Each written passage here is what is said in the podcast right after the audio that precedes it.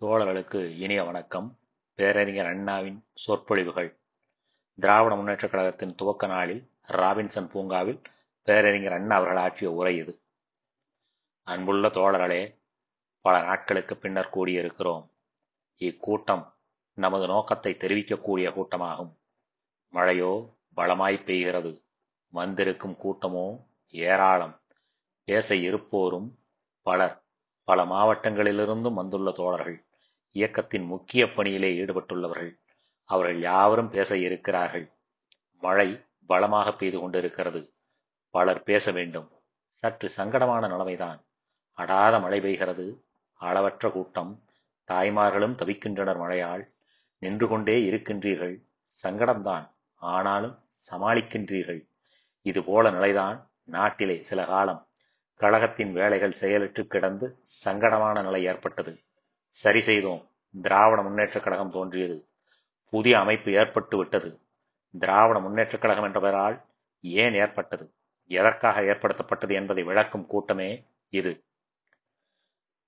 நான் தான் காரணம் இந்த நிலைக்கு ஏற்பாட்டிற்கு என்று கூறுவர் சிலர். நான் பேசுகிறேன் இப்போது நீங்கள் கேட்டுக்கொண்டிருக்கிறீர்கள்.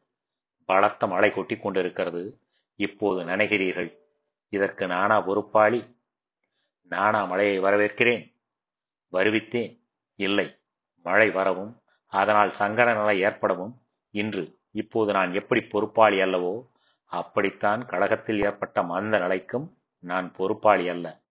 மழைக்கு நான் பொறுப்பாளி அல்ல என்றாலும் என்னை இயேசுவர் கூட்டத்திற்கு வந்துள்ள மக்கள் தாய்மார்கள் என்னப்பா அந்த அண்ணாத்துறை கூட்டத்திற்கு போனேன் ஒரே மழை நன்றாக நனைந்து விட்டேன். நீர் சொட்ட சொட்ட கேட்டுக்கொண்டிருந்தேன் என்றுதான் பேசுவர். நான் என்ன செய்து விட்டேன்? தலைவர் தவறினார். கொள்கையினின்றும் பகுத்தறிவு பாதையினின்றும் தவறு என்று மனதார நம்பினேன். தெரிவித்தது குற்றமா? கூடாது என்று கருதினேன். கருதியது குற்றமா? கருத்தை தெரிவித்தேன் காரணத்தோடு வேதனையை வெளிப்படுத்தினேன். வெளிப்படுத்தியது குற்றமா? கொள்கையை கூறுவது குற்றமா? கூறுங்கள் தோழர்களே. நான் மட்டுமல்ல என் போன்ற பல தோழர்கள் பல தாய்மார்கள் பல கழகங்கள் பாட்டாளி மக்கள் தொழிலாளி தோழர்கள் பட்டி தொட்டி எங்கும் உள்ளோர் கூறினர். கூடாது இந்த ஏற்பாடு. திருமணம் என்ற பேச்சை விட்டுவிடுங்கள் என்று. பெரியார் திருமணம் என்ற செய்தி கேட்டதும் அழுதவன் நான் ஆயாசம் கொண்டவன் நான் அது மட்டுமல்ல ஒதுங்கி விடுகிறேன் என்ற எண்ணத்தை கருத்தை தெரிவித்தவன் நான். வேதம் பிளவு மனத்தாங்கள் மோதுதல் கூடாது நல்லதென்று என்று கருதும் போக்கு மனப்பண்பு படைத்தவன் நான். எனவே என் வரையில் பெருந்தன்மையாக கட்சிப் பணியிலிருந்து விலகுவது நல்லது என்று முடிவு கட்டியிருந்தேன். என் போன்ற பல தோழர்கள் பெரியாரை பெரியார் போக்கை அவர் திருமண ஏற்பாட்டை ஏற்கவில்லை என்பது மட்டுமல்ல கண்டித்தனர் கதறினர் வேண்டாம் என்று வேதனை நிறைந்த உள்ளத்தோடு. நான் மனதார தீமை என்று கருதிய ஒன்றை நல்லதல்ல என்று தெரிந்த ஒன்றை பகுத்தறிவுக்கு புறம்பானது என்று பாமரரும் ஒப்பும் ஒன்றை தெரிவித்தது குற்றமா? பெரியார் சமாதானம் சொல்லிவிட்டார். என் சொந்த விஷயம் எதிர்ப்போர் சுயநலமிகள் சதிக்கூட்டத்தினர் என்று. மனப்புண் ஆறவில்லை மக்களுக்கு. அப்படிப்பட்ட தலைவருடன் கலந்து பணியாற்ற மாட்டோம் என்று கூறினர். செவிசாய்க்கவில்லை தலைவர் விலகுவார் என எதிர்பார்த்தனர். விலகவும் இல்லை தலைவர். அவரோடு சேர்ந்து பணிபுரிய முடியாத நிலையிலுள்ள மிக பெரும்பான்மையினர் கழக முக்கியஸ்தர்கள் கூடி பேசினர். ஒரு முடிவு செய்தனர். அந்த முடிவுதான் திராவிட முன்னேற்றக் கழகத்தின் தோற்றம். திராவிட முன்னேற்றக் கழகம் தோன்றிவிட்டது. திராவிடர் கழகத்திற்கு போட்டியாக அல்ல. அதே கொள்கை பாதையில்தான் திராவிடர் கழகத்தின் அடிப்படை கொள்கைகளின் மீதேதான் திராவிட முன்னேற்றக் கழகம் அமைக்கப்பட்டுள்ளது. அடிப்படை கொள்கையில் கருத்துகளில் மாறுதல் மோதுதல் எதுவும் கிடையாது. சமுதாயத் துறையிலே சீர்திருத்தம் பொருளாதாரத் துறையிலே சமதர்ம குறிக்கோள் அரசியலில் வடநாட்டு ஏகாதிபத்தியத்தினின்றும் விடுதலை ஆகிய கொள்கைகள்தான் திராவிட முன்னேற்றக் கழகத்தின் கோட்பாடுகளாகும். கொள்கைக்கே புறம்பாக ஜனநாயகத்திற்கே அப்பாற்பட்டு தமது போக்கிலேயே சென்று கொண்டிருக்கிறார் பெரியார். அவர் தலைமையில் வேலை செய்ய மனம் ஒப்பவில்லை. செயலாற்றும் வகை கிடையாது என்ற நிலை ஏற்பட்டுவிட்டது. அவர் வகுத்த பாதையிலிருந்து அவரே தவறிவிட்டார் தடுமாறிவிட்டார். தவறு என்று எடுத்து காட்டினோம். நான் மட்டுமா? நாட்டு மக்கள் அனைவரும். இயக்கம் பெரிது. இயக்கத்தின் கொள்கைகள் மிக மிக பெரிது. கொள்கையை விட்டுக் கொடுக்க மாட்டோம். கொள்கைக்கு இழுக்கு வரவிட மாட்டோம். தவறு செய்தது தலைவரே ஆனாலும் கண்டித்திட தயங்கோம் என்ற குரல் நாடெங்கும் கேட்டது. தலைவர் தம் வழியே செல்கிறார். தவறை உணராது சரியென்று சாதித்துக் கொண்டு திராவிடர் கழகம் மூன்று மாத காலமாக செயலற்று கிடந்தது. திராவிடர் கழகம் எதற்காக பாடுபட்டதோ எவருடைய நன்மைக்காக எந்த சமுதாயத்தின் முன்னேற்றத்திற்காக உழைத்ததோ அதே மக்களுக்காக ஏழை எளியவர்களை ஏழ்மையிலிருந்து விடுவிக்க தாழ்ந்த மக்களை உயர்ந்தோராக்க வாழ வழியற்ற மக்களுக்கு வாழ்க்கை பாதை வகுத்துக் கொடுக்க இல்லாமையை இல்லாததாக்க கொடுமையை ஒழித்து கட்ட எல்லோரும் ஓர்குளம் என்ற ஏற்பாட்டை வகுக்க ஏற்படுத்தப்பட்டதோ அதே கொள்கை வழி நின்று குறிக்கோளை புறக்கணிக்காது பாடுபட்டு வரும் திராவிட முன்னேற்றக் கழகம். கொள்கைக்காகவே நாங்கள் விலகினோம். கொள்கை பிடிக்காமலோ கோணல் குத்தி படைத்தோ அல்ல நாங்கள் விலகியது வெளியேறியது. கொள்கை வேண்டும் அதுவும் நல்ல முறையில் நடத்தப்பட வேண்டும். நாடும் மக்களும் நலம் பெறும் முறையில் கொள்கைக்கு குந்தகம் விளைவிக்கும் காரியத்திற்கு பக்கபலமாக இருந்து பணியாற்ற முடியாது. என்ற நிர்பந்த நிலையிலே தான் விலகினோம். விலக நேரிட்டது. பெருந்தன்மை வேண்டும் என்ற ஒரே காரணத்தினால்தான் மோதலை தவிர்த்து கழகத்தை கைப்பற்றும் பணியை விடுத்து விலகினோம். அது மட்டுமல்லாமல் தலைவர் எல்லோர் மீதும் நம்பிக்கை இல்லை. நம்ப முடியாது என்று வேறு கூறியிருக்கிறார். சோம்பேறிகள் செயலாற்ற முடியாத சிறுவர் கூட்டம் உழைக்கத் தெரியாதவர்கள் என்று குற்றம் சாட்டியிருக்கிறார். யாரை பார்த்து? உழைத்து உழைத்து கட்சியை கழகத்தை உருவாக்கிய உண்மை தொண்டர்களை நிர்வாக உறுப்பினர்களை தம் வாழ்வையும் பாழ்படுத்திக் கொண்ட இளைஞர்களை பார்த்து ஒரு குடும்பத் தலைவன் சதா தன் மக்களில் சிலரை பார்த்து நீ சோம்பேறி வேலைக்கு லாயக்கற்றவன் வீணன் என்று தூற்றிக்கொண்டே இருந்தால் மகன் நிலை என்னவாகும்? உண்மையிலேயே உழைக்கும் மகன் உள்ளம் உடைந்துதானே போவான்? அது மட்டுமா? சற்று விவேகமும் ரோஷமும் படைத்த மைந்தன் வீட்டை விட்டு வெளியேறி தொழில் புரிந்து தன் நிலையை வளப்படுத்தி தகப்பனை கூப்பிட்டு பாரப்பா வீணன் வேலைக்கு லாயக்கற்றவன் சோம்பேறி என்று கூறினீரே பாருமெனது தரத்தை செயலாற்றப்படவில்லை நீர். சதா எல்லாவற்றையும் தூக்கி போட்டுக்கொண்டு எங்களை எரிச்சலோடு ஏசினீர். நீர் எமது வேலையை வேலையின் தரத்தை வெற்றியை என்றுதானே கூறுவான் காட்டுவான். அதுபோலவேதான் நாமும் நம்மை மதியாத இகழ்ந்த தூற்றின துச்சமன மதித்த தலைவரின் தலைமையை விட்டு வெளியேறி தனிக்குடித்தனம் தனி முகாம் தனிக்கட்சி திராவிட முன்னேற்றக் கழகம் அமைத்திருக்கிறோம். நாம் உழைத்து உருவாக்குவோம் இந்த கழகத்தை. நான் தான் அவரோடு பலத்த கருத்து வேற்றுமை கொண்டேன் என்றும் அவரை பிடிக்கவே இல்லை என்று பேசுவது தவறு. உண்மைக்கு புறம்பானது. எனக்கு அவரோடு தொடர்பு ஏற்பட்டது ஆயிரத்தி தொள்ளாயிரத்தி முப்பத்தைந்தாம் ஆண்டில். நான் அப்போது பிஏ ஹானஸ் பரீட்சை எழுதியிருந்தேன். பரீட்சை முடிவு தெரியாத நேரம் அது. அப்போது கோவைக்கடுத்த திருப்பூரில் ஓர் வாலிபர் மாநாடு நடந்தது. அங்குதான் பெரியாரும் நானும் முதலில் சந்தித்தோம். அவரிடம் எனக்கு பற்றும் பாசமும் ஏற்பட்டது. அவரது சீர்திருத்த கருத்துக்கள் எனக்கு பெரிதும் பிடித்தன. பெரியார் என்னை பார்த்து என்ன செய்கிறாய்? என்று கேட்டார். படிக்கிறேன் பரீட்சை எழுதியிருக்கிறேன் என்றேன். உத்தியோகம் பார்க்க போகிறாயா என்றார் இல்லை உத்தியோகம் பார்க்க விருப்பமில்லை. பொது வாழ்க்கையில் ஈடுபட விருப்பம் என்று பதிலளித்தேன். அன்று முதல் அவர் எனது தலைவரானார். நான் அவருக்கு சுவீகார புத்திரனாகிவிட்டேன் பொது வாழ்வில் அன்றிலிருந்து இன்று வரை ஸ்வீகார பிள்ளைதான் நான் அவரது குடும்பத்தாருக்கு. இன்றும் கூட அந்த தொடர்பு விடவில்லை எனக்கும் அவருக்கும். ஏன்? அவருடைய அண்ணா பிள்ளை சம்பத் இப்போது என்னுடைய ஸ்வீகார பிள்ளை. பதினான்கு வருடங்கள் அவரோடு பழகினேன். பதினான்கு வருடங்களாக பொது வாழ்வில் இருக்கின்றேன். இத்தனை ஆண்டுகளிலும் நான் அறிந்த தலைவர் தெரிந்த தலைவர் பார்த்த தலைவர் இவர் ஒருவர்தான். வேறு தலைவரின் தலைமையில் நான் வேலை செய்ததும் கிடையாது. செய்யவும் மனம் வந்ததில்லை. வராது. அதே காரணத்தினால்தான் இன்று கூட திராவிட முன்னேற்றக் கழகத்திற்கு கூட தலைவரை ஏற்படுத்தவில்லை. அவசியம் என்று கருதவில்லை. இருதயபூர்வமான தலைவர் இருதயத்திலே குடியேறிய தலைவர் நமக்கெல்லாம் அப்பொழுது நல்வழிகாட்டிய வெறியாரம் அந்த பீடத்தை தலைவர் பதவியை நாற்காலியை காலியாகவே வைத்திருக்கிறோம். அந்த பீடத்திலே நாற்காலியிலே வேறு ஆட்களை அமர்த்தவோ அல்லது நாங்களே அல்லது நானோ அமரவோ விரும்பவில்லை. நான் மிக மிக தெளிவாக கூறிவிடுகிறேன். திராவிட முன்னேற்ற கழகம் எந்த விதத்திலும் திராவிட கழகத்திற்கு எதிரானதல்ல. எதிர்நோக்கம் கொண்டதும் அல்ல. கொள்கை ஒன்றே கோட்பாடு ஒன்றே. அங்கிருந்தவரில் பெரும்பாலோர்தான் இங்கும் இருக்கின்றனர். குடும்பத் தலைவரின் போக்கு பிடிக்காத காரணத்தால் மக்கள் மனையில் வசிக்கும் பண்பினைப் போல தன்மையைப் போல பகையுணர்ச்சி சற்றும் கிடையாது நமக்கு. இக்கூட்டத்தினிடையே மழை பொழிந்து சற்று சங்கடத்தை தருவது போல இடையிடையே சிறு சிறு தூறல்கள் தூறலாம். நம்மிடையே அது வார்த்தை வடிவிலே வரலாம். விசாரப்படாதீர்கள். அதுவும் அந்த பக்கம் இருந்துதான் வரலாம். இப்பக்கம் இருந்து நிச்சயம் உண்டாகாது. பெரியார் தான் எங்களை மறந்தார். உதாசீனம் செய்தார். உதாவாக்கரைகள் என்று கூறினார். மனம் நோகும்படி பேசினார் எழுதினார் நடந்தார் நடந்து கொண்டிருக்கிறார். நாம் அவரோடு மேலும் மேலும் போராடவோ மோதவோ போவதில்லை. விவேகமில்லை என்று கருதுவதால் வீண் வேலை என்று நினைப்பதால். அவர் ஓக்கை கண்டித்ததால் என்ன திடீர் லாபம் ஏற்பட்டு விட்டது எனக்கோ அல்லது என்னோடு நிற்கும் நண்பர்களுக்கோ ஒன்றுமில்லை. எனக்கு தெரியாதா? யார் என்ன கூறுவர் என்பது எனக்கு தெரியும். பெரியாரை கண்டிப்பதால் சிலர் ஏசுவர் சிலர் தூற்றுவர் பற்பல விதமாக. நேற்று வரை அறிஞன் என்று போற்றப்பட்டானே. இன்று என்ன அறிந்தான் இவன் என்று கேலி செய்யும் கூட்டம் கிளம்பும் என்பது தெரியும். நான் எழுதிய சினிமா கதையை பற்பல விதமாக புகழ்ந்தவர்களும் என்னப்பாகலே இருக்கிறது? என்று நையாண்டி செய்வர் என்பதும் தெரியும். நேற்று வரை எனது கம்பரசத்தை இனிப்பாக கருதியிருந்தோர். இன்று பழைய காலியாக கருதுவோராக கிளம்புவர் என்பதும் அறிவேன். நான் ரேடியோவில் ஆங்கிலத்தில் பாரதியார் பற்றி பல நாள் முன்னரே பேசியிருக்கிறேன். மக்கள் கவி பாரதி என்ற தலைப்பிலே ஆங்கிலத்திலே. அப்போது போற்றினர். ஆஹா எங்கள் அண்ணாவை பார் உண்மை பாரதியாரை படம் பிடித்து காட்டுகிறான் என்று போற்றினர். இன்றோ பார்வார் பயல் பாரதி விழாவிலே கலந்து கொண்டு காங்கிரசுக்கு நல்ல பிள்ளையாகிறான் என்று தூற்றுவர் என்றும் தெரியும். தெரிந்தும் கடமை உணர்ச்சி மனித பண்பு ஆகியவை என்னை பெரியார் திருமணத்தை தகாதது என்று கூறிட வைத்தன. எனது வீடத்தை காலி செய்துவிட்டு வந்துவிட்டேன் அங்கிருந்து நானாகவே நான் விரும்பினால் விரும்பியிருந்தால் அங்கேயே இருந்திருக்கலாம். எல்லா வகை விருந்துகளோடும். என் நிலை என்ன? அங்கே சாமானியமானதா? எளிதில் கிடைக்கக்கூடியதா? இல்லையே. அவர் அங்கே கடவுள் நிலையில் இருக்கிறார் என்றால் நான் தானே அர்ச்சகன். அவர் தம்பிரான் என்றால் நான் தானே கட்டளை தம்பிரான். அவர் தலைவர் நான் தளபதி என்றுதான் போற்றப்பட்டேன் புகழப்பட்டேன்.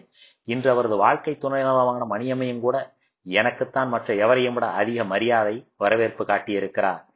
பெரியார் எழுவதாக கூறின ட்ரஸ்டிலும் என் பெயர்தானே முதலில் இருந்திருக்கும். நான் என்ன இவ்வளவு விருதையும் புகழையும் கெடுத்துக்கொள்ள பித்தனா வாரட்டு ஜம்பம் பேசி கழகத்தில் புகழ் வாழ்வை கெடுத்துக்கொள்ள நான் என்ன வெறியனா? அல்லது இதை விட்டு வேறு வேலை தேட குமாரசாமி ராஜாவிடம் ஏதாவது அப்ளிகேஷன் போட்டிருக்கிறேனா? அதுவும் இல்லையே எனக்கு என்ன லாபம் ஏற்பட்டுவிடும் என்று அவரை கண்டிக்க வேண்டும். கொஞ்சம் சிந்தித்து பாருங்கள். பெரியாரோடு மாறுபட்ட கருத்து கொண்டவன் என்று கூறப்படுகிறது. சிற்சில விஷயங்களிலே நான் மாறுபட்ட கருத்தை கொண்டிருந்தாலும் நெடுநாட்களாகவே சில கருத்து வேறுபாடுகள் இருந்து வந்தாலும் அவைகளை பற்றி நான் கவலைப்படவில்லை. முடிந்த அளவு ஒத்துழைத்தே வந்திருக்கிறேன். முடியாத காலத்தில் மிக மிக கண்ணியமாக ஒதுங்கியே இருந்திருக்கிறேன். பெரியார் காலம் வரை அவர் வழிப்படியே நடக்கும் கழகம் பிறகு பார்த்துக் கொள்வோம் என்ற ஓக்கை கொண்டிருந்தவன். சில தோழர்கள் இந்த திருமண விஷயத்தை கேட்டபோதே பெரிதும் ஆத்திரமும் ஆவேசமும் கொண்டனர். துடிதுடித்தனர். உடனே அப்படி செய்ய வேண்டும் இப்படி செய்ய வேண்டும் என்று ஆவல் கொண்டனர். இதில் முக்கிய பங்கு கொண்டு முதல்வராய் திகழ்ந்தவர் தோழர் எஸ் குருசாமி அவர்கள்தான். அவர் கூறினார் என்னிடம் அண்ணா நாம் சும்மா இருக்கக்கூடாது. உடனே ஒரு கண்டன கூட்டம்.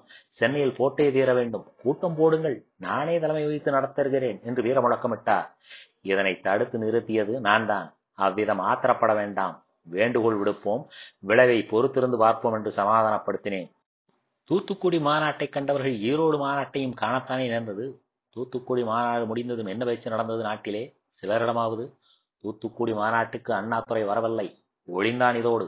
கழகத்தை விட்டு மட்டுமல்ல பொது வாழ்க்கையே அவனுக்கு இனி கிடையாது. அஸ்தமித்து விட்டது.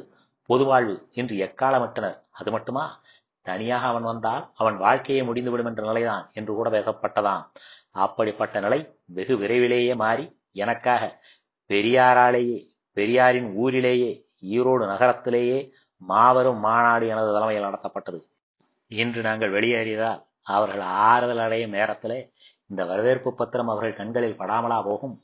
அப்படி அவரால் அன்பாக நடத்தப்பட்டு வந்த நான் இல்லை. திரும்பி பார்த்தால் சம்பத்து இல்லை. கும்பகோணம் போனால் வரவேற்க குழந்தை தோழர் கே. கே. நீலமேகம் இல்லை. திருச்சியிலே பராங்குசமும் இல்லை. மதுரையிலே முத்து இல்லை. Virudhunagar Aasai Thambi Thoothukudi Neethimanickam K V K Sami முதலானோர் காணோம். நம் பக்கம் கோவில்பட்டி வள்ளிமுத்து பெத்தாம்பாளையம் பழனிச்சாமி சென்னையிலே நடராஜன் கோவிந்தசாமி முதலிய யாருமே நம்மை விட்டு ஏகினர். என்ன உழைப்பு உறுதி படைத்தோர்கள் இவர்கள் இல்லையே என்ற ஏக்கம் பெரியாருக்கு வராமலா போகும்? வந்தே தீரும். அப்போது அவர் மகிழ்ச்சி அடைவாரா? அவர் வேண்டுமானால் நடிக்கலாம் மகிழ்ச்சியோடு இருப்பதாக காட்டிக்கொள்ளலாம் பிறர் முன். பலர் என்னை கூறுவர் நான் மிக நன்றாக நடிக்கிறேன் என்று. இதெல்லாம் நான் ஐயாவிடம் பெரியாரிடம் கற்ற பாடத்திலே ஒரு சிறு பகுதி. ஐயா மிக மிக நன்றாக நடிப்பார். மகிழ்ச்சியோடு இருப்பது போல உண்மையில் மகிழ்ச்சி இருக்காது இருக்க முடியாது. மனித உள்ளம் படைத்த எவராலும் இயலாது. திராவிட முன்னேற்றக் கழகத்தில் பணியாற்ற தொடங்கி இருக்கிறோம். நான் மிகவும் சோம்பேறி பெரியார் போல் உழைக்க முடியாது என்று கூறுகிறார்கள். நான் ஒப்புக்கொள்ளுகிறேன் பெரியார் போல உழைக்க முடியாது என்று. ஏன்? அவருக்கு உழைக்க சக்தி போதுமான வசதி இருக்கின்றன. அவ்வளவு வசதியும் சக்தியும் பெற்றவனல்ல நான் என்பது மட்டுமல்ல பெரியார் போல உழைப்பதே தவறு கூடாது தேவையற்றது என்ற கருத்துடையவன் நான். அது ஜனநாயகத்திற்கு ஏற்றதல்ல முரண்பட்டது என்ற கருத்தும் கொண்டவன். ஒரே மனிதர் தானே எல்லா பொறுப்பையும் வகிப்பது தவறு. பிறருக்கு சந்தர்ப்பம் வசதியளிக்க வேண்டியது கடமை என்ற போக்கை கொண்டவன் நான். சோம்பேறி என்று கூறுவதுதான் எனக்கும் பொருந்துமா என்று பாருங்கள் எட்டு ஆண்டுகளாக நான் ஒரு வார இதழ் திராவிட நாடு நடத்தி வருகிறேன். காஞ்சியிலிருந்து இதனை நான் ஒருவனே நடத்தி வருகிறேன். இது சோம்பேறித்தனத்தின் விளைவா என்று கேட்கிறேன். இந்த பத்திரிகையிலே ஓரிரு பக்கங்களைத் தவிர மற்றவை யாவும் என்னாலேயே எழுதப்படுபவை. இதுவும் சோம்பேறித்தனத்தின் விளைவா? மாலைமணி சென்னையிலும் திராவிட நாடு காஞ்சியிலும் நடக்கின்றன. மாலைமணி தினசரி பத்திரிகை. இரண்டுக்கும் நான் ஆசிரியர் வேலை பார்க்கிறேன். சோம்பேறித்தனத்தின் விளைவா? இடையிலே பல பகுத்தறிவு பிரச்சார நாடகங்கள் எழுதியிருக்கிறேன். சோம்பேறித்தனத்தின் விளைவா? சில நாடகங்களில் நானே வேஷம் போட்டு நடித்திருக்கிறேன். அது சோம்பேறித்தனத்தின் விளைவா? இரண்டு சினிமா கதைகள் எழுதியிருக்கிறேன். இது சோம்பேறித்தனத்தின் விளைவா? பத்து பதினைந்து புத்தகங்கள் வேறு வெளிவந்திருக்கின்றன. சோம்பேறித்தனம் தான் காரணமா? இதனிடையே பல முறை பல பிரச்சார கூட்டங்களுக்கு போயிருக்கிறேன். சோம்பேறித்தனத்தின் விளைவா அது? இல்லை என்பதுதானே பதில். எதற்காக இதனை கூறுகிறேன்? சோம்பேறி என்று என்னை என்ன வேண்டாம். காரியமாற்றும் திறன் உண்டு. சக்தி இருக்கிறது என்பதை காட்டத்தான். வேலை செய்யும் திறமையும் ஆற்றலும் ஆர்வமும் நிச்சயம் உண்டு. சமீபத்தில் தோழர் குருசாமி அவர்கள் இளைஞர் முதியோர் பற்றி ஆராய்ச்சி நடத்தி கிழவர்கள் திறமையை பற்றி பெரிதும் எழுதியிருக்கிறார்கள் நான் என்ன துள்ளி விளையாடும் பள்ளி பருவத்து பாலகனா? அல்லது நாற்பது வயதை அடைந்தவன் தான் நான். இளைஞனின் துடிதுடிப்பும் கிழவரின் பொறுமையும் காரியமாற்றும் கருத்தும் ஒருங்கே கொண்ட வயதுதான். நாற்பது வயதை கடந்தவன் ஐம்பதுக்கு உட்பட்டவன். அதாவது இந்த பத்து ஆண்டைத்தான் இளமைக்கும் முதுமைக்கும் இடையேயுள்ள காலம் என்று கூறுவர். பெரியார் தமது சுயமரியாதை கோட்பாட்டை இந்த பத்து ஆண்டுகளில்தான் அதாவது நாற்பதுக்கும் ஐம்பதுக்கும் இடையேதான் அமைத்தார். என்னாலும் செய்ய முடியும். முறைப்படி அவசியத்திற்கேற்ற வகையில். மற்றொரு காரணம் கூறப்படுகிறது. அதாவது நான் சுயநலத்துக்காகவே இந்த ஏற்பாட்டை எதிர்க்கிறேன் என்று. எனக்கு திராவிட கழகத்திலே இருந்தபோது என்ன நலம் கேட்டுவிட்டது? ஒன்றும் கெடவில்லையே. நாடகம் எழுதாதே என்று தடுத்தாரா தலைவர்? இல்லையே. சினிமாவுக்கு கதை எழுதாதே என்று கண்டித்தாரா பெரியார்? என்றாவது கிடையாதே. சுயநலமாயிருந்தால் எனக்கு அங்கு இருப்பதால் என்ன கெட்டுவிட்டது? ஒன்றும் கெடவில்லையே சிற்சில சமயம் தலைவர் போக்கு பிடிக்காதிருந்திருக்கலாம். அவர் கருத்துக்கள் எனக்கு பொருத்தமற்றதாக தோன்றியிருக்கலாம். அப்போதெல்லாம் கூட முடிந்தவரை ஒத்துழைக்கத்தான் செய்தேன். சிற்சில சமயம் நாசூக்காக பெருந்தன்மையாக ஒதுங்கியும் இருந்தேன். அரசியல் துறவரம் பூண்டும் இருந்தேன் சில காலம். இன்று காரணமின்றி தூற்றப்படுகிறேன். கவலை இல்லை. நேற்று நம்மை புகழ்ந்தவர்தானே அவர். இன்று கூட என் மணக்கண் முன்னே ஒரு காட்சி ஓடி வந்து நிற்கிறது. ஈரோட்டிலே விடுதலை காரியாலயத்தில் நான் வேலை பார்த்துக் கொண்டிருந்த காலம் அது. அப்போது விடுதலையில் சென்னை கார்ப்பரேஷன் பற்றி ஒரு தலையங்கம் தீட்டினேன். ரிப்பன் மண்டபத்து மகான்கள் என்பது அதன் தலைப்பு.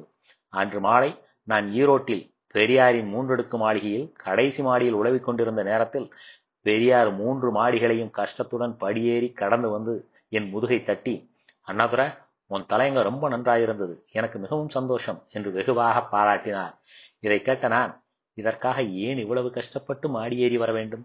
நான் சாப்பிட கீழே வரும்போது சிரமமின்றி கூறியிருக்கலாமே இதனை என்று தெரிவித்தேன். அதற்கு பெரியார் என் மனதிலே நல்லெண்ணம் தோன்றியது. சந்தோஷப்பட்டேன். அதை உடனே கூறிவிட வேண்டும் என்று நினைத்தேன். ஏனென்றால் நான் பிறரை புகழ்ந்து பேசி பழக்கப்பட்டவன் அல்ல. ஆகவே உடனே சொல்லிவிட வேண்டும் என்று வந்துவிட்டேன் என்று சொன்னார். இந்த ஒரு சம்பவம் போதுமே எனக்கு? ஆயுள் ஊராவும் அவரிடம் திட்டு வாங்கினாலும் பரவாயில்லையே புகழ்ந்த பிறகுதான் திட்டுகிறார். முதலிலிருந்து கடைசி வரை திட்டு வாங்கி கொண்டு இன்னும் இருந்து கொண்டிருக்கிறார்களே. அதை விட நான் மேல் லாப நஷ்ட கணக்கு போட்டு பார்த்தேன். அவர் புகழ்ந்தது அதிகம் இகழ்ந்தது கொஞ்சம். எனவேதான் அவர் திட்டுவதை பற்றி கவலைப்படவில்லை. நான் அவரிடம் வெளிப்படையாக கொஞ்சம் அதிருப்தி தெரிவித்தது கோவை மாநாட்டில்தான். நான் கேட்டேன் திருவண்ணாமலையில் ஆச்சாரியாரை சந்தித்து பேசிய ரகசியம் என்ன? கூறுங்கள் என்று வெளிப்படையாகவே கேட்டேன். இதை கூட நான் கேட்க முதலில் விரும்பவில்லை. ஆனால் நாட்டு நிகழ்ச்சிகள் என்னை கேட்கும்படி வைத்துவிட்டன. என்னை கண்ட பலர் ஏனப்பா முன் ஆச்சாரியார் வந்தபோது கருப்பு கொடி பிடித்து ஜெயிலுக்கும் போனீர்கள். இப்பொழுது என்ன? உங்கள் தலைவர் ரகசியமாக சந்திக்கிறார் திருவண்ணாமலையில் என்று கேலி செய்தனர் நையாண்டி செய்தனர். நகைப்புக்கு இடமாக இருந்தது நிலைமை. இந்த நிலைமை வெளிவிட அதற்கு பின் நான் அவரை சந்தித்தது அந்த மாநாட்டில்தான். திருவண்ணாமலையில் என்ன ரகசியம் பேசினீர்கள்? என்று கேட்டேன். அதோடு நிற்கவில்லை. நடந்ததை சொல்வது நாட்டுக்கும் நாட்டு மக்களுக்கும் கெடுதி என்று தோன்றினால் சொல்லத் தேவையில்லை. சொல்ல வேண்டாம் என்றும் அன்று அங்கு தெரிவித்திருக்கிறேன். சொல்லும்படி வற்புறுத்தவில்லை என்றும் கூறினேன். கோவையிலே பெரியார் பின்னர் தான் ஏதோ தீவிர திட்டத்தில் இறங்கப் போவதாகவும் தன்னைத்தானே முதல் வழியாக்கிக் கொள்ளப் போவதாகவும் தெரிவித்தார். இதை கேட்ட நான் பயந்தே போனேன். ஏன் அவர் வழியாக வேண்டும்? கூடாதே என்று நினைத்தேன். ஆனால் சமீபத்தில் பெரியார் திருச்சியில் பேசிய பேச்சை பார்த்தவுடன் எனக்கு அன்று இருந்த பயம் நீங்கிவிட்டது. நான் இன்னும் பத்து ஆண்டுகளாவது வாழ விரும்புகிறேன். அதற்காகத்தான் நான் திருமணம் என்கின்ற பெயரால் ஒரு ஏற்பாடு எனது வாழ்க்கைக்கு துணை ஏற்படுத்திக் கொண்டேன் என்று பேசினார். அவர் நன்றாக வாழட்டும். சீன கிழவரைப் போல பர்மிய நாட்டு வயோதிகரைப் போல துருக்கி நாட்டு பெரியாரைப் போல வாழட்டும். இன்னும் காந்தியார் விரும்பியபடி நூற்றி இருபத்தைந்து வயது வரையில் வாழட்டும். திராவிட முன்னேற்றக் கழகத்தின் பெரும் பணியை கண்களால் காணட்டும். அவர் கொள்கை திட்டம் நம்மால் நல்ல முறையில் நிறைவேற்றப்படுகிறதை கண்டு களிக்கட்டும். தவறு இருந்தால் திருத்தட்டும் போகும் பாதை தவறு என்றால் சுட்டிக்காட்டட்டும். ஆனால் வேலை செய்வதை தடுக்க வேண்டாம். பகை உணர்ச்சியை வளர்க்க வேண்டாம். திராவிட கழகத்துக்கும் திராவிட முன்னேற்றக் கழகத்துக்கும் இடையே நீங்கள் எப்படி வேலை செய்கிறீர்கள் என்று ஒரு அறைகோள் விடுத்துவிட்டு அவர் தம் வழி நடந்து கொண்டு போகட்டும். திராவிடர் கழகமாகட்டும் திராவிட முன்னேற்றக் கழகமாகட்டும் படை வரிசை வேறு வேறு என்றாலும் கொள்கை ஒன்றுதான் கோட்பாடு ஒன்றுதான். திட்டமும் வேறு வேறு அல்ல என்ற நிலை இருந்தே தீரும். படைவரிசை இரண்டுபட்டு விட்டது என்று எக்காலமிடும் வைதிகபுரிகளுக்கும் வடநாட்டு ஏகாதிபத்தியத்துக்கும் சம்மட்டியாக விளங்க வேண்டும். இரு கழகங்களும் இரு திக்குகளிலும் இருந்து வடநாட்டு ஏகாதிபத்தியத்தை ஒழித்து வைதிக காட்டை அழித்து சமதர்ம பூங்காவாக திராவிடத்தை செழிக்கச் செய்தல் வேண்டும். திராவிடர் கழகமும் திராவிட முன்னேற்றக் கழகமும். அதிலே எந்த கழகமும் பூங்கா அமைத்தாலும் அதில் பூக்கும் புஷ்பங்கள் காய்கள் கனிகள் திராவிடத்தின் எழுச்சியை மலர்ச்சியை மகிழ்ச்சியைத்தான் குறிக்கும். இரு பூங்காவும் தேவை. ஒன்றோடொன்று பகைக்க தேவையில்லை. அவசியமும் இல்லை. எது புஷ்பித்தாலும் மாலையாகப் போவது திராவிடத்துக்குத்தான் என்ற நல்லெண்ணம் வேண்டும். அதை விட்டு நள்ளிரவிலே பூங்காவின் வேலி தாண்டி பாத்தியை அழிக்கும் வேலி தாண்டிகள் வளரக்கூடாது. இப்போது மழை வந்தது. சிறிது நேரம் சங்கடமாகத்தான் இருந்தது. இப்போது மழை நின்றிருக்கிறது. மழை பெய்ததற்கு முன்பு இருந்த வெப்பம் மாறி குளிர்ந்த காற்று வீசுகிறது.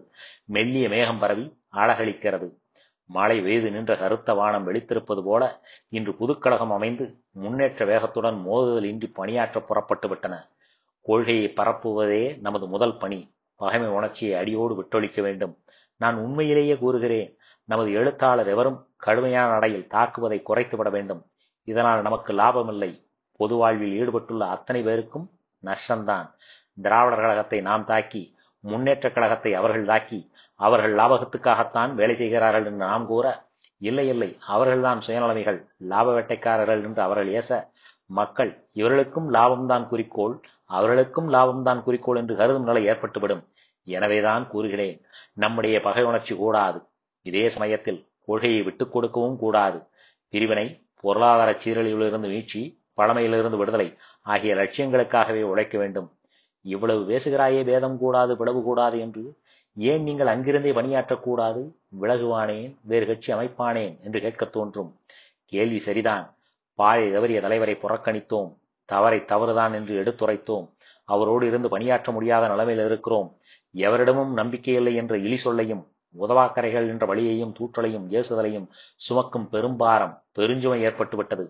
இவைகளை தாங்கிக் கொண்டு அவரோடு ஒத்து வேலை செய்வது முடியாத காரியம். ஆகவே விலகினோம் பெருந்தன்மையோடு. வேறு அமைப்பில் பணியாற்றுகிறோம். லட்சியத்தை நிறைவேற்ற. எந்த அளவுக்கு வேலையை குறைத்துக் கொள்ளலாமோ அந்த அளவுக்கு குறைத்துக் கொள்ள பிரியப்படுபவன் நான். அதுவே எனது சுபாவம். அப்படிப்பட்ட நான் விலகி வேறு கட்சியில் தொண்டாற்ற தொடங்கி இருக்கிறேன் காரணம் எனது நண்பர்கள். கழகத்தில் முக்கிய பங்கு கொண்டு தொண்டாற்றும் பெரும்பாலோர் பொது வாழ்விலேயே சலிப்புற்று பொது வாழ்வையே விட்டு விலகும் அளவுக்கு சென்றனர். பெரியாரின் திருமண ஏற்பாட்டை கண்டித்து இருநூற்றி ஐம்பது கழகங்கள் தீர்மானங்களை நிறைவேற்றின வேலை செய்ய முடியாத அவரோடு என்று நிர்வாக அங்கத்தினர்களில் மிக பெரும்பான்மையோர் அவரோடு ஒத்துழைக்க முடியாது என்று கூறிவிட்டனர். எல்லா பேச்சாளர்களும் எழுத்தாளர்களும் அவரோடு ஒத்துழையாமை செய்தனர். கழக பத்திரிகைகள் யாவும் அவரை ஆதரிக்கவில்லை. பெரியாருக்கு வலதுகை இடதுகை என இருந்தவர் பெரியாரின் முன்னோடிகள். பின்னே சென்றவர்கள் உறவினர்களிலும் உற்றாராக இருந்தவர்கள் உழைத்தவர்கள் உள்ள பண்பு மிக்கவர்கள் உற்சாகமுள்ளவர்கள். உணர்ச்சி மிக்கவர்கள் ஊருக்கு தெரிந்தவர்கள் இவர்கள் யாவரும் பிரிந்தனர் அவரை விட்டு. அவரோடு ஒத்துழைக்கவில்லை. காரணம் அவர் திருமண விஷயம்தான். மணியம்மையை பெரியார் திருமணம் செய்து கொண்ட விஷயம் திராவிடர் கழகம் இதுவரை சொல்லி வந்த கொள்கைகளுக்கு விரோதமாக இருக்கிறது. திராவிடர் தலைகளை குனிய வைக்கும்படி வைத்திருக்கிறது என்பதை தவிர இவ்விஷயத்தில் எனக்கோ மற்ற யாருக்கோ பொறாமை கிடையாது. நான் ஏன் இதில் பொறாமைப்பட வேண்டும்? பெரியாரை மணந்து கொள்ள மனு போட பெண்ணா நான்? பொறாமைப்பட பெரியாருக்கு சொந்தமான குடும்ப சொத்துக்கள் இத்திருமணத்தின் காரணமாக சம்பத்துக்கே வராமல் போய்விடும். சம்பத்துக்காக நான் பரிந்து பேசுகிறேன். பெரியார் மீது துவேஷ பிரச்சாரம் செய்கிறேன் என்று கூறுகிறார்களாம். உங்களுக்கு நான் ஒரு விஷயத்தை சொல்கிறேன். பெரியார் சொத்து விவரம் அதன் ஏற்பாடு உங்களில் பலருக்கு தெரியாது. எனவேதான் அவர்களால் பேச முடிகிறது இது போல சட்ட நுணுக்கம் தெரியாதவனல்ல சம்பத்து. சொத்து விஷயத்தில் ஆசை இருந்தால் சம்பத்து மணியமையிடம் நயமாக பேசி பணம் வாங்கிக் கொள்ள தெரியாதா? சென்று பேச முடியாத நிலையிலே இருக்கிறாரா அம்மையா? சம்பத்தின் சின்னம்மா தானே இப்போது அவரை சந்தோஷப்படுத்தி சலுகைகள் வர தெரியாதவனா? பின் ஏன் குடும்பத்தை வீட்டை விட்டு வெளியேறினான்? அப்போது அவன்தான் விடுதலையின் மேனேஜர் பெரியாரின் திருமணச் செய்தி கேட்ட அன்று பதினெட்டு இருபது வயது சுலோச்சனா சென்னை பெரியார் வீட்டிலிருந்து தனது ஒன்றரை வயது குழந்தையோடு தன்னந்தனியாக வெளியேறி ஈரோடு சென்றார்கள். மணியம்மை உள்ளே புகுந்தார். மருமகள் வெளியேறுகிறார் தேவையா? பெரியாரின் திருமணத்தால் அவருடைய குடும்பத்தினரும் உறவினரும் தலைகுனிந்தனர் திராவிடர் கழகத்தினர் சகலரும் தலைகுனிந்து தேம்பி அழுதன. இந்த வெட்கக்கேட்டை தாங்க முடியவில்லை. மாற்றார் மனமகிழும் நிலை வந்தது. கல்கி போன்ற பத்திரிகைகள் கேலியும் கிண்டலும் செய்யும் அளவுக்கு சென்றன.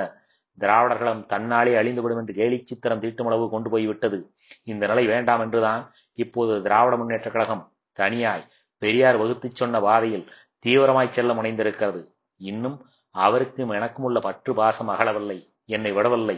விட்டகுறை தொட்டகுறை போகவில்லை. நான் கேட்கிறேன் தோழர்களே எது முக்கியம் நமக்கு? லட்சியமா? பெரியாரா? லட்சியம் தேவை. பெரியார் அல்ல என்று முடிவு செய்தோம். பிரச்சனை முடிந்தது. இதோ நம் கண்முன் வடநாட்டு ஏகாதிபத்தியம் மக்களை பாழ்படுத்தும் பாசிசம் பதுங்கி பாய நினைக்கும் பழமை இவைகள்தான் ஒழிய வேண்டும். தற்போது நம்மால் வெறுத்து ஒதுக்கப்பட்ட இந்தி டெல்லி அரசியல் நிர்ணய சபையிலே அரசியல் திட்டத்திலே முக்கிய அங்கமாக ஏற்பட்டுவிட்டது. நிலைமை என்ன இப்போது? இந்தி கூடாது என்று கூறினோம் குற்றம் என்று கைது செய்தனர். இனி அரசியல் திட்டத்துக்கே விரோதி நாட்டுக்கே துரோகி என்று குற்றம் சாட்டக்கூடும். அந்த நிலையிலே வடநாட்டு ஏகாதிபத்தியம் தன்னைத்தான் பலப்படுத்திக் கொண்டு முன்னேறுகிறது. மூன்று மொழிகளை நாம் சுமக்க வேண்டிய பெரும்பாரம் நமக்கு ஏற்பட்டுவிட்டது இந்தி நுழைவுக்கு புதிய பலம் புதிய பாதுகாப்பு தரப்பட்டுவிட்டது டெல்லி சர்க்காரால். இங்குள்ள மக்களின் நிலையை நாட்டத்தை நாம் அறிவிக்க வேண்டும் அரசாங்கத்துக்கு. மற்றொரு புறம் பழமையும் வைதீகமும். காலாட்சேபம் கதற்பிரசங்கம் என்ற முறையிலே நாட்டிலே தமது விடியை படப்படுத்திக் கொள்ள வேலை செய்து வருகின்றன. சனிக்கிழமை இந்து பத்திரிகையை எடுத்து பாருங்கள். எத்தனை எத்தனை கதாபிரசங்கங்கள் காலட்சேபங்கள் பழமைக்கு பக்கபலம் தேட வைதிகத்தை வாழ வைக்க அறிவு புரட்சிக்கு எதிர்ப்புரட்சி செய்கின்றன. சாமவேத விளக்கம் ஆதரவண விளக்கம் உபனிஷத்து உபன்யாசம் கீதாபதேசம் தேவார திருவாசக பாராயணங்கள் நாயன்மார் ஆழ்வார் உராணங்கள் இப்படி பழமை தனது விடியை பலமாக எரிக்கிக் கொண்டு போகிறது. இந்த நாட்டு பாசிசம் ஒன்றோடொன்று இணைந்து பகுத்தறிவு பாசறையை பாழ்படுத்தி தவிடுபடியாக்க திட்டமிடுகின்றன.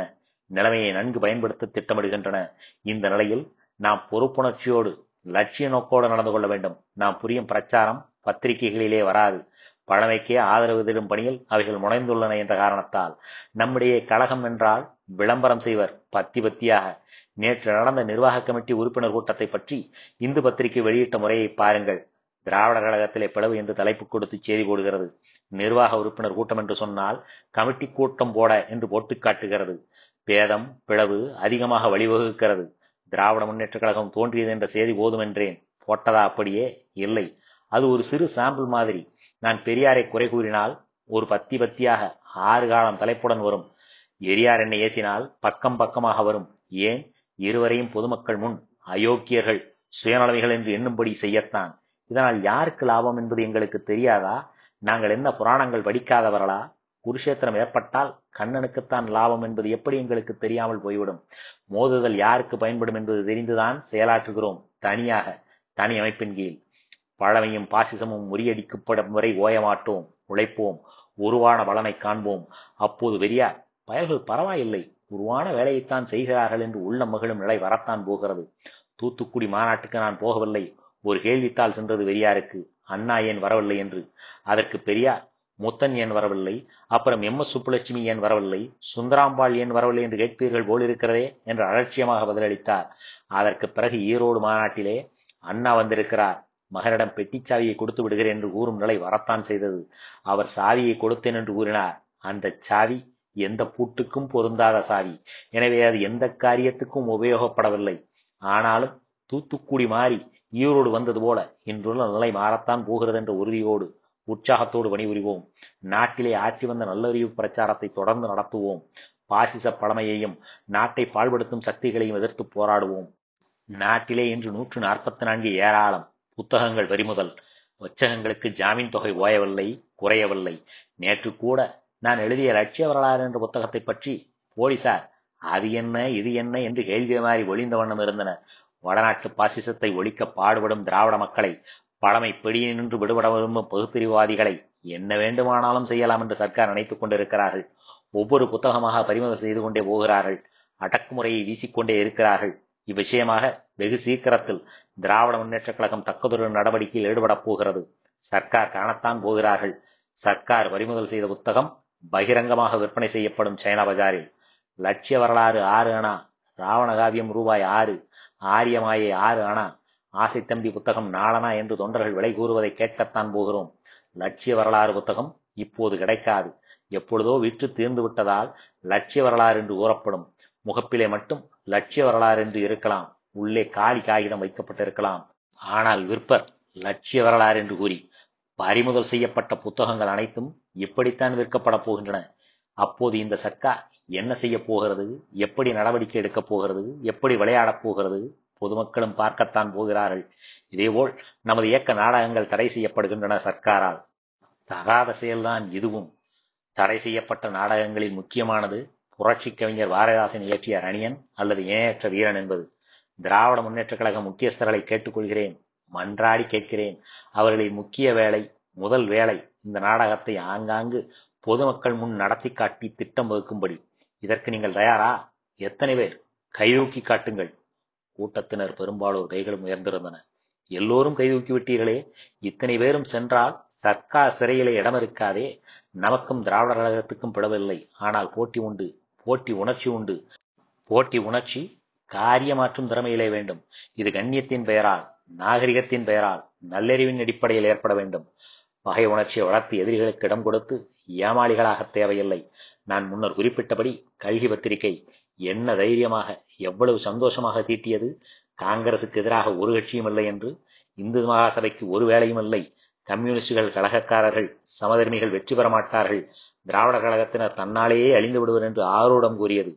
இது ஆத்திரத்தின் மீது காட்டப்பட்ட ஆரோடம் ஆசையின் நுழைவு அப்பனே இதை விட்டுவிடு. மரம் அழியவில்லை. அதிலிருந்து ஒரு ஒட்டுமாஞ்செடி தோன்றியிருக்கிறது. இதை வெட்டிவிட முடியாது.